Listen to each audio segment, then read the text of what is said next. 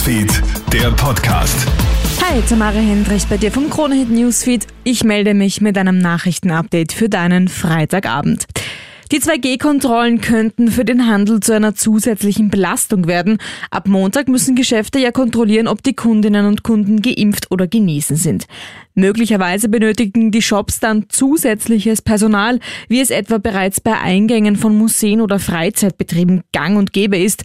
Trotzdem zeigt sich der Handelsverband erleichtert, dass ein harter Lockdown derzeit vom Tisch ist. Geschäfte können selbst entscheiden, ob sie beim Eingang oder an der Kasse kontrollieren. Rainer Will vom Handelsverband. Es ist äh, jetzt eine Regelung getroffen worden mit der Bundesregierung, die passend ist, die bundesweit umsetzbar ist, eben, dass man erstmöglich ab Eintritt ins Geschäftslokal, aber auch spätestens mit der Zahlung dann eben entsprechend die 2G-Kontrolle durchführt.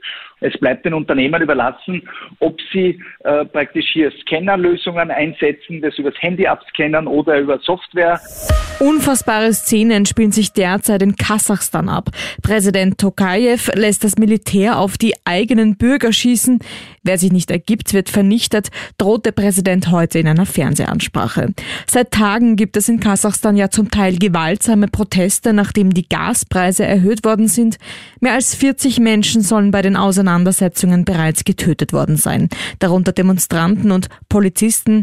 Auch Russland hat bereits Truppen nach Kasachstan geschickt, berichtet berichtet NTV-Reporter Rainer Munz aus Moskau. Es sind ja auch Truppen da des befreundeten Militärbündnisses, das ja unter Führung Russlands ist. Mehr als 3600 Soldaten sollen in Kasachstan sein. Also was zu erwarten ist, ist, dass die kasachische Staatsführung keinen Millimeter Preis gibt und dass man ganz hart darum kämpft, mit allen Mitteln, die man hat, Schießbefehl, also Einsatz von tödlichen Waffen gegen die Demonstranten. Damit müssen jetzt alle rechnen, die auf den Straßen sind.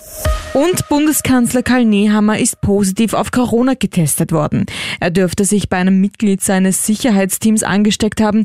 Nehammer habe derzeit keine Symptome und befinde sich in Heimquarantäne. Er ist außerdem dreifach gegen das Coronavirus geimpft.